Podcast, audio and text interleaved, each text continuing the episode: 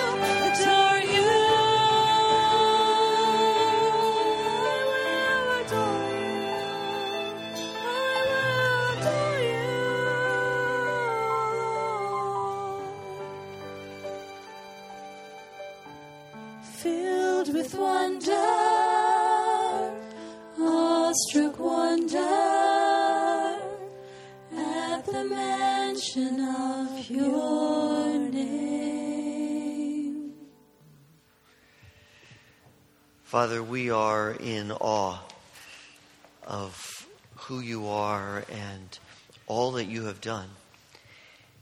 We come today to together encounter you once again. We know that you're here. We pray that our hearts would be open to you, that you would speak into our lives individually and corporately. We pray that this time of worship would draw us toward one another, toward you. And we ask this through Jesus. Amen. Share a word of greeting with others who are here in worship today.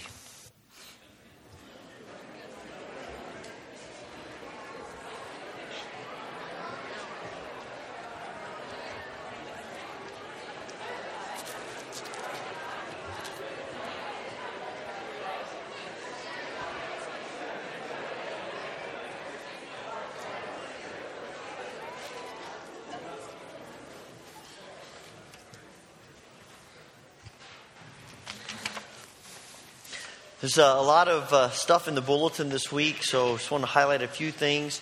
Uh, tonight, small groups, uh, or actually this week, small group, most of small groups start meeting again. There's a, a white insert in your bulletin with a list of those. If you're not in a group, uh, love to have you join one. Uh, you can see there when they're meeting, what they're studying, and where, and just feel free to, to join any of the groups that you'd like. And if you want more information, there's contact information there about each of the groups. Wednesday evening, uh, a regular schedule of ministries for children and adults. Uh, and our the Boom Club, uh, which is the littlest children, we need a couple of four-year-old teachers for four-year-olds, not four-year-old teachers. But though I guess if that works, you know, if they're, you know, we have some brilliant kids here. I guess that would work. Uh, we need a couple of teachers for the four-year-old class. So if you'd be willing to give uh, hour and a half or so on Wednesday nights. That would be awesome to work with our little children. And you can contact Emily Hoffman or just call the church office, and uh, we will uh, get you uh, connected to uh, that class. And uh, appreciate your help with that. Next Sunday morning, we again gather for worship, 8:20, 9:40, and 11. And uh, the um, other insert in your bulletin, the bright colored green one, I'm sure that's a lime green, maybe something. Um, is all about our missions convention that's coming up in a few weeks. And uh, the inside of it talks about some trips that we're going to be taking. This year's focus is on local ministries, particularly in Buffalo, uh, things that are happening in the inner city of Buffalo, and we're connecting with some of the ministries there. And there's an opportunity to go up to uh, tour some of those ministries, to uh, do some volunteer work up there, and we're going to be hearing some reports about them here as well. So just take note of that. If you're interested in being a part of the trip on the 29th, uh, just uh, you can tear off the uh, form at the bottom of the insert, drop that in the offering plate, or you can drop it by the church office, and uh, we'll get you connected to that. Also, on the back of that is uh, just a word about the faith promise giving that we'll be collecting on uh, our missions weekend, the, the 9th, February 9th. So be in prayer about what God may be speaking to you about related to that, and you'll be hearing more about that in the coming weeks. Uh, there are a number of prayer concerns in the bulletin. Uh, we definitely want to pray for uh, Tammy Dunmeyer and her family. Uh, her grandfather died earlier in the week, uh, Wednesday or Thursday, and uh, her grandmother then died a couple days later. She had been ill as well, so they're having a, a combined funeral for them tomorrow up in Maine, and I know that they would appreciate our prayers as well as others who are going through uh, grief, illness, a variety of situations related to us here, as well as things around the world. And we pray for God's grace and mercy in each situation. Uh, God has blessed us immensely in so many ways, and we have the opportunity now to give back to God through the giving of our tithes and offerings.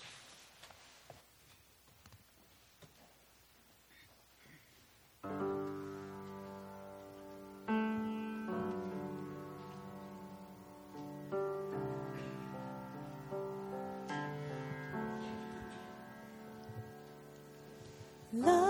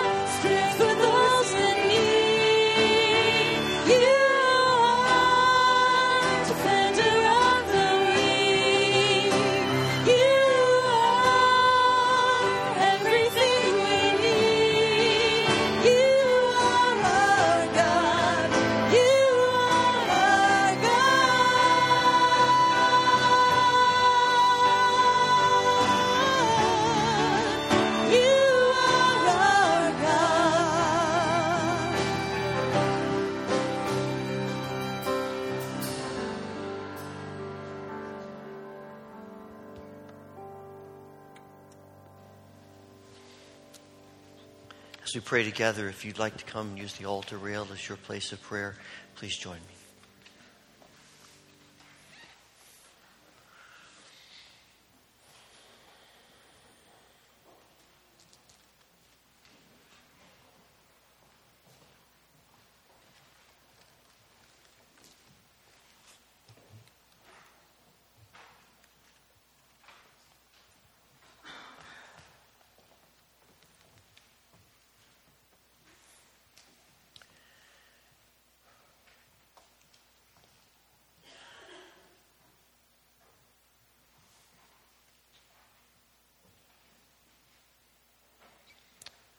Father, we come before you today giving thanks for all of your blessings, for your mercy to us, for your grace in our lives and in this world. Father, we, we come today acknowledging that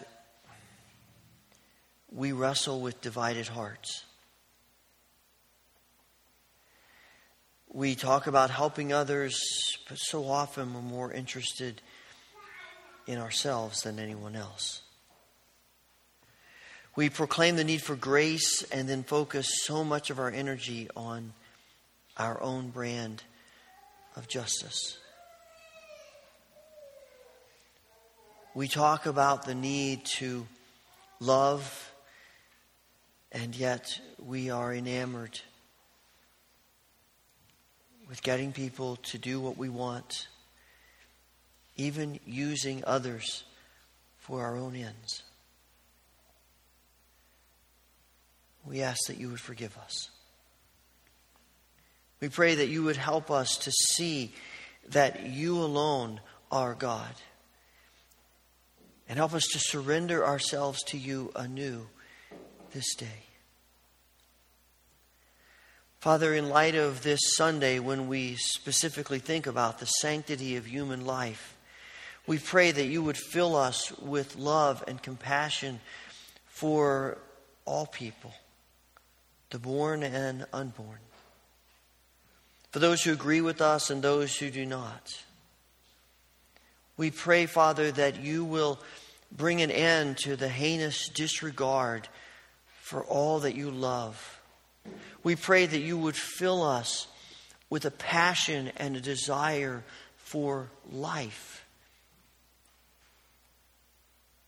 And that we would be people who communicate your love for life in this world.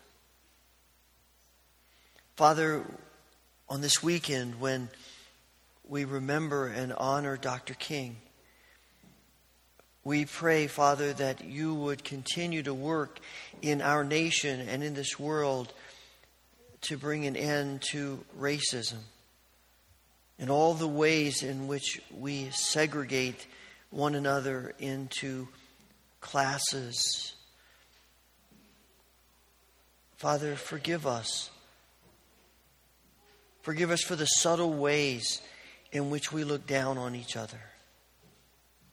And we pray, Father, that you will fill us with the passion of love for people who may be different from us, people who may look different or think different,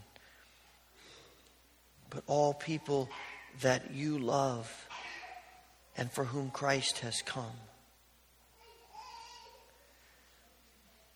Father, as a people coming to this place today, we are facing all kinds of stuff. Some of it creates a high sense of worry in us and anxiety in us. We feel a sense of anxiety about where that diagnosis is going to lead or what that test might reveal. We're thinking today about people who are grieving a recent death. We wonder about the tenuous nature of some of our relationships. We're feeling apprehensive about the next stages of life, about where we're going and how we're going to get there, where we might be in six months or a year or five years. Father, in all of these circumstances, give us grace to trust you.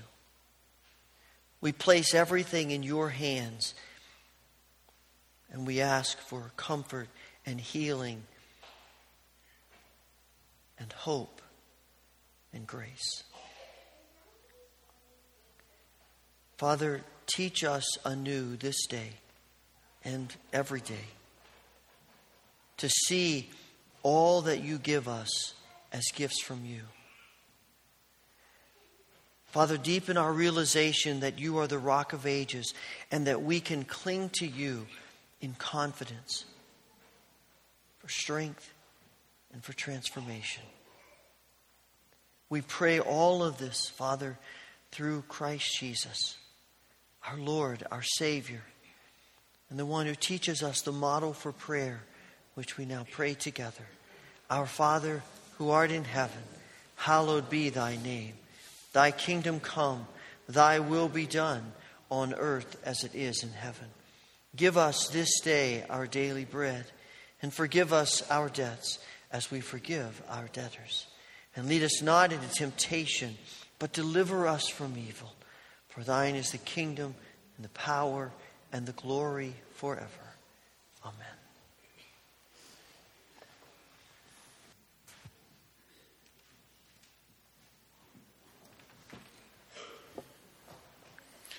Good morning. Following this morning's reading, children ages 2 to 4 can be dismissed for Children's Church. Our reading for this morning is from John chapter 10, verses 1 through 21, or on page 1062 in your Pew Bible, please stand for the reading of the Gospel.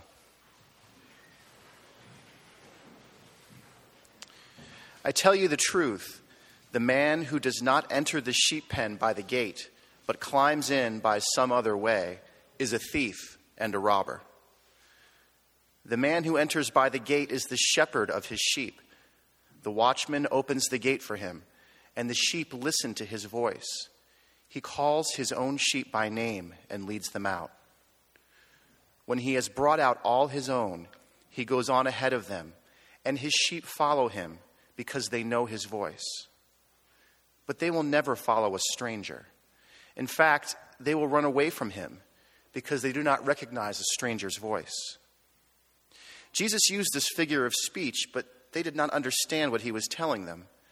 Therefore, Jesus said again, I tell you the truth, I am the gate for the sheep. All who ever came before me were thieves and robbers, but the sheep did not listen to them. I am the gate. Whoever enters through me will be saved. He will come in and go out and find pasture. The thief comes only to steal and kill and destroy.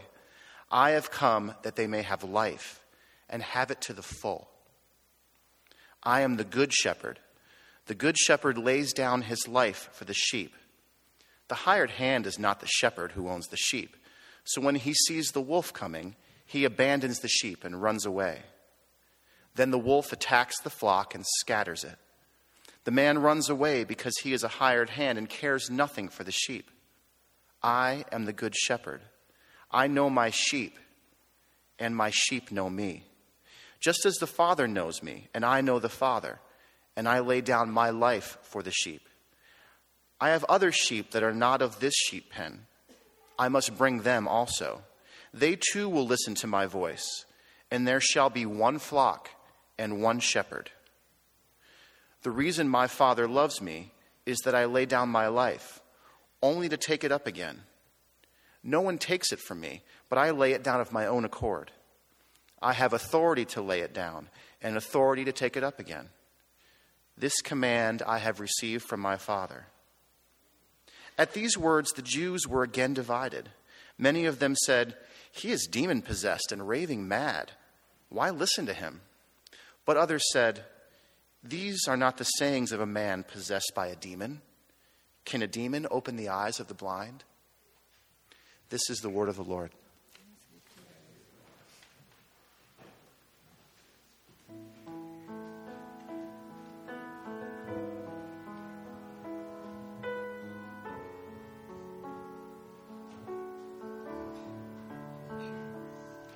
Your kindness leads us to repentance.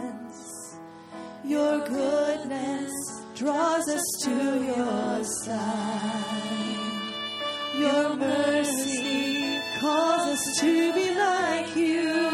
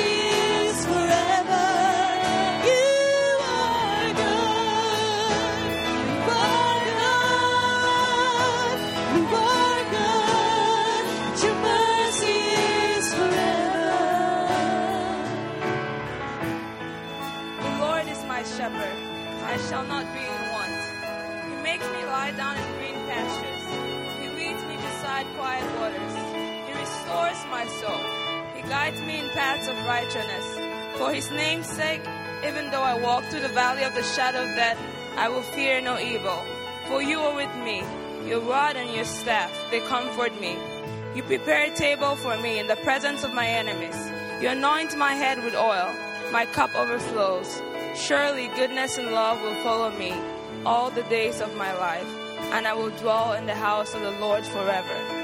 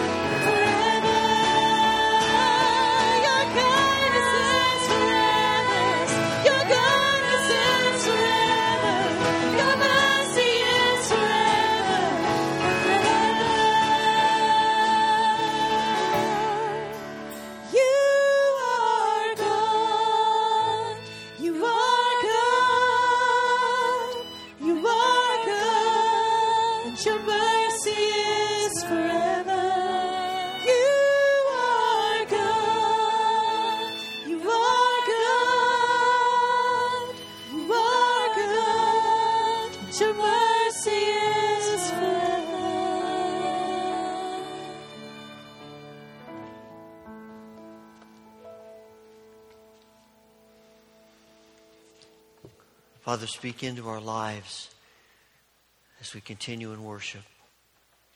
We ask this through Jesus. Amen. Please be seated.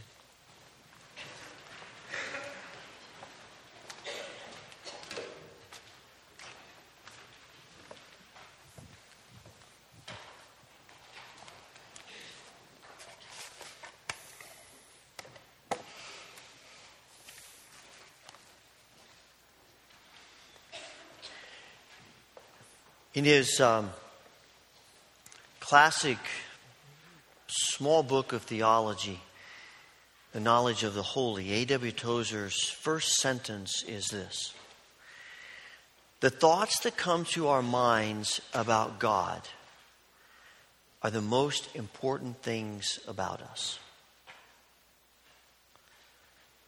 The thoughts that come to our minds about God are the most important things about us. What he means by that is that all of life, in one way or another, whether we realize it or not, is wrapped up in our view of God. Whether that view of God is positive or negative, it, it, it bears on how we live. Our view of God leads to how we treat one another. Our view of God has everything to do with what motivates us in life, what our priorities are in life, our relationships in life. And, and that is true whether someone says, I believe in God and I'm a follower of Christ, or I'm an atheist and I don't think God exists. Whatever comes to our minds about God is the most important thing about us. And that's why you have people who not only, on one hand, give all of their life to following God, you have people, on the other hand, who are so emotional about rejecting God. Because deep inside every one of us, in those inner places where we really live, the places where we often don't like to think about, that deep spot inside of us is yearning for our Creator. And everything about how we view our Creator affects how we live our lives. That's why it is so important and why we keep wrestling to figure out what is God like? What is, what is God like? What is, what, what is his character? What's his nature? Who is he? What does he expect of us? What is he asking of us? It all comes back to our view of God. Now, the problem we have is that we live with, with so many false images of God. At creation, Adam and Eve had a perfect understanding of God. When God spoke, they understood exactly what God meant. But when sin entered the world, as David Seamands says, we now have we now live with damaged receptors. And, and our, our antenna no longer understand God perfectly. When God speaks, we misinterpret him. When God acts, we misunderstand him. We question God. We, we don't trust God. We worry. We're anxious about God. We have all of these twisted, skewed ways of understanding God. We don't get it. And so, throughout history, we continue to live as human beings, as people who, who are trying to figure out what God is like because we have this skewed image of God. And so, God, understanding that, keeps trying to help us understand who He is. He speaks into the lives of people like Noah and Abraham and Moses, Jacob. He creates a people, calls out a people for himself, so that the world might see what it looks like to be connected to God. But they don't get it either. He gives them the law so they'll understand uh, what it means to, to follow God, and, and they keep twisting it and turning it. And so he sends prophets to try to help them understand, and they reject the prophets. And eventually, God sends Jesus. And Jesus is the perfect image of God because he is God. And as Mike talked last week. Epiphany is the season of the year when we think about how God reveals, how God manifests himself in the world through Jesus. And through Jesus' life and through his words, what he does and says, Jesus gives us the clearest, perfect image of who God is and what God is like and how we relate to God.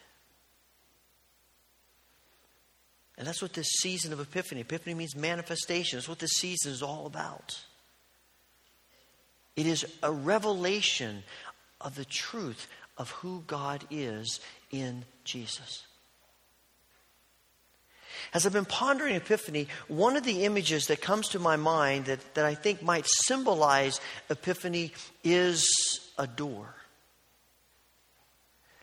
Because a door is something that reveals things to us. When a door is closed, we wonder what's behind it. But once we open it, we see what's behind it. And we understand when, when doors are open, things become clear. And sometimes we encounter doors that are shut, sometimes doors that are open. But it's, I think it's an interesting metaphor for Epiphany. I also realize that we don't think a lot about doors. You know, unless, unless someone is chasing you, we don't think much about being behind a door. Unless it's really cold outside, we don't think much about how the door can keep us warm. We don't think a lot about doors. I mean, if I asked you today, how many doors are in your house? Would you know that number off the top of your head? Probably not. I counted. There are 19 doors in our house. I went around the church. There are 129 doors in our church. That one makes 130. Of course, I got to tell you, I, some of the rooms I was in, they have multiple doors around. I think I got a little confused walking around, so there might be more or less. So don't hold me to that. But doors come, they come in all shapes, they come in all sizes, they, they come in, in a variety of, of, of looks, they are different colors. Doors can reveal a lot to us about people, about cultures. And here are some pictures of doors that, that just give you an idea, not only of variety, but also as you look at some of these doors, they're going to trigger for you probably where they may have come from. A little something about culture.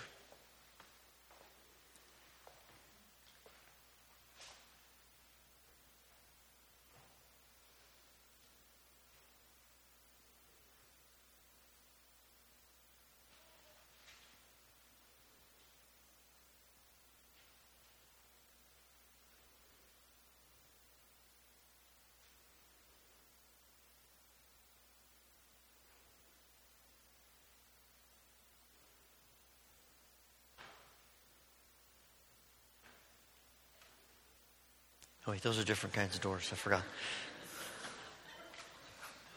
But that says something about culture, too, right? Now, you're going to think that I am, uh, that I am um, enamored with the royal family because I talked about them a few weeks ago, but and I'm not. I don't really think about them a lot. But this whole birth, the birth of Prince George has. There were a couple things that really jumped out at me. And if you remember back this summer when they, they were getting ready, ready for him to be born, and, and uh, Kate was at the hospital, there was this door to the hospital where all the people were looking at. This door, this was the door that they were going to come out of to say the baby's been born. And the next picture shows you just a smattering of the press across the street from this door watching it. And there were hundreds and hundreds of people with press credentials looking at this door. And I was watching one of those early morning news shows, I think it was Today Show or something, and they made the statement this is the most watched door in the world. And that just jumped out at me. This is the most watched door in the world. And as I began to ponder that and thinking about doors and epiphany and the revelation of Christ and knowing what God is like, it struck me that while on that day in that culture and for what was happening there, that might have been the most watched door in the world, but actually, Jesus should be the most watched door in the world. In Jesus, we get this revelation of who God is and what God is like in a way that we had not seen otherwise. And over the course of the next few weeks, we're going to be thinking about the ways in which doors help us understand what God is like as we think about some biblical doors. And today we begin with John 10. And in John 10, Jesus says he just healed the man who's been born blind. And, and he's had this encounter with the religious leaders about it. And now, as chapter 10 begins, he says, he begins by saying, I'm the good shepherd. I am the shepherd of the sheep. And he talks to them about how the shepherd of the sheep, he takes care of the sheep and he watches over the sheep, and, and he's the good shepherd. And, and as he's talking to them, you almost get this sense that they have this glassy eyed look of, I have no idea what you're talking about. I don't know if exactly it's, if it, why that is. I, I wonder if it's because shepherds are not exactly the highest class of people in that culture. And while there is a certain connection with shepherds with, in the Old Testament, certainly David, David's a shepherd. David writes in Psalm 23 that, that we heard a few moments ago about the Lord is my shepherd. But shepherds are low class of people in society. Because of their job, they don't get to the temple, they don't get to the synagogue very often, they don't keep the law, they are unclean, they're crude, they, they are not looked upon positively. And Jesus says, I'm a shepherd. Really? That's, that's the image you want to take? A shepherd? So he says, All right, I see you're not getting that. Let me try again. And he says, Okay, I am, in this translation, the gate. It's actually the same word, means door. I am the door for the sheep. And I think maybe to look at him and saying, That's better. You went from being a shepherd to an inanimate object. I'm the door. I am the door for the sheep. The sheep go in and out. I'm the way. And as Jesus describes what it means for him to be the shepherd and to be the door, as those metaphors sort of get mixed together, he talks about how he lays down his life for the sheep. And he does it willingly because he loves them. He says, That's why I am the good shepherd. The good shepherd is the one you know cares about you, loves you. He loves you so much, he willingly gives his life. I think that's hard for us to grasp sometimes, even though we hear it all the time. It's hard for us to truly believe that Jesus would actually willingly give his life because he loves us. So if we've been in the church a while, we get numb to that idea. But it is the core of what it means for Jesus to come. He gives his life. Not because he's forced, not because he has no other choice, but because he wants to. And he says, I am the good shepherd. I lay down my life. Everybody else who says they're for you are against you. And we get so enamored with these false images and these other shepherds. And Jesus says, I'm the good shepherd, lays down my life for you. I'm giving everything for you. I'm sacrificing for you. Everyone else is simply out to use you. Everyone else is a thief. Everyone else is, is out to hurt you. I'm the only one who really look, is looking out for your best interests. But the thing, other thing about what Jesus says here that fascinates me is that Jesus says, I am the door to the sheep, and the sheep go in and out, and they find pasture. And he says that the thief comes to steal and kill and destroy, but I come that you might have abundant life. And as sometimes as hard as it is for us to grasp that Jesus loves us so much he's willing to give his life for us, I think it's even more difficult for us to grasp that being a part of Christ's kingdom, entering through the door that is Christ, means freedom and life. I think we wrestle with that because the church has done a really bad job of communicating that. Through the years, the, truth, the church has typically given us the impression that being a follower of Jesus means your life is now restricted. Being a follower of Jesus means that, that you now have, have less freedom. And it's all about, really, in a sense, it feels like bondage. And Jesus says, no, no, no, it's about freedom. It's about setting you free to really live. And all of the re, all of the ways in which God says this is bad for you that we think of as bondage is actually simply to help us. It's an act of love for us because it leads us to harm. It leads us to pain. But we look at that and think, oh, God's just trying to restrict us when in reality, God is trying to help us. The Christian life is freedom.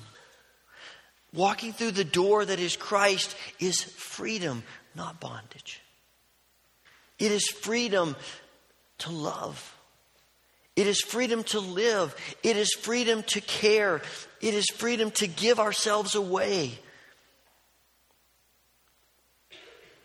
See, we tend to think freedom is I get to do whatever I want. That's freedom. But most people who have lived their lives doing whatever they want to do end up in bondage.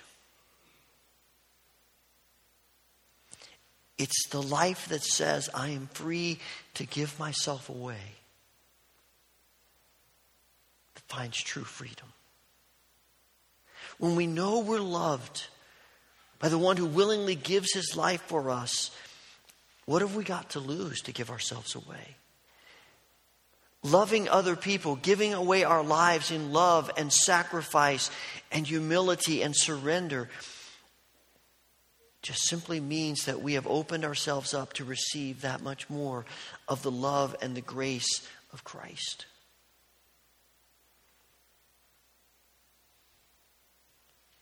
That is true life. True life is not holding on.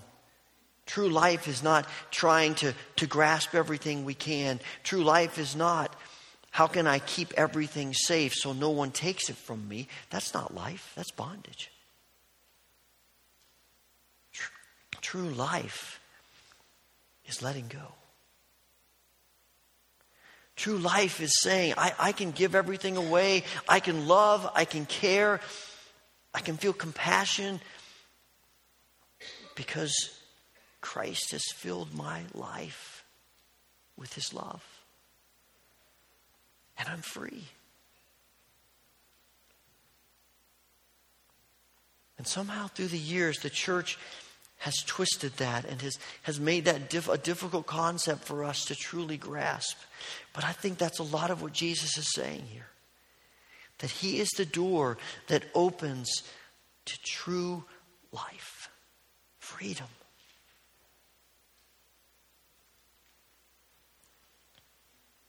And that's why we come to this table this morning.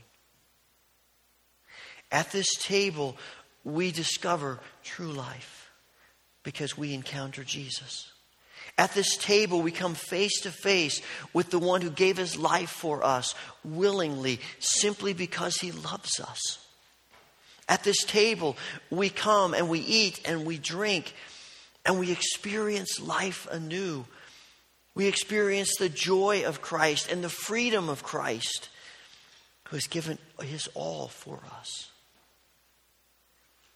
We come to this table thinking that we are looking for God and realizing that all the while God has been seeking us. We come to this table thinking we are sacrificing for God and be, realize God has sacrificed everything for us. And we come to this table and experience freedom and life and joy in Christ. What is God like? He is the one who gives life. He's the one who gives sets us free. He's the one who, who offers us joy through his Son. Heavenly Father, we thank you for the coming of Christ and for the revelation Christ has given us of you.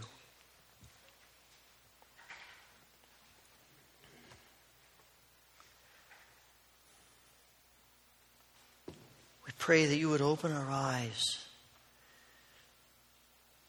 to understand the life and the freedom that you have given us.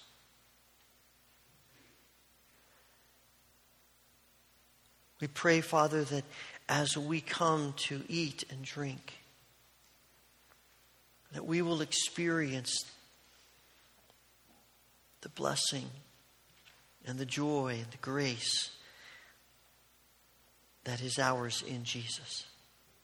We pray that you will pour out the abundance of your blessing on the bread and the cup, that they will be to us life and joy and freedom. And we ask this through Jesus. Amen. On the night that Jesus was betrayed, he took bread. He gave thanks to the Father in heaven, and he broke it. And he gave it to his disciples, saying, Take, eat. This is my body, which is broken for you. Do this in remembrance of me. On the same night, he took the cup. Again, he gave thanks to the Father in heaven and gave it to his disciples, saying, Drink from this, all of you. For this is my blood of the new covenant, which is shed for your sins and the sins of all people. Every time you do this, do it in remembrance of me. We're going to receive communion this morning by the mode of intinction, just means to dip in. As you're released by rows, come to the front, tear off a piece of bread, dip it into the cup, and eat it. and then you can return to your seat by the outside aisle. If you'd like to stay, pray at the altar rail, you're always welcome to do so. And I'd like to mention that we practice open communion at the Wesleyan Church.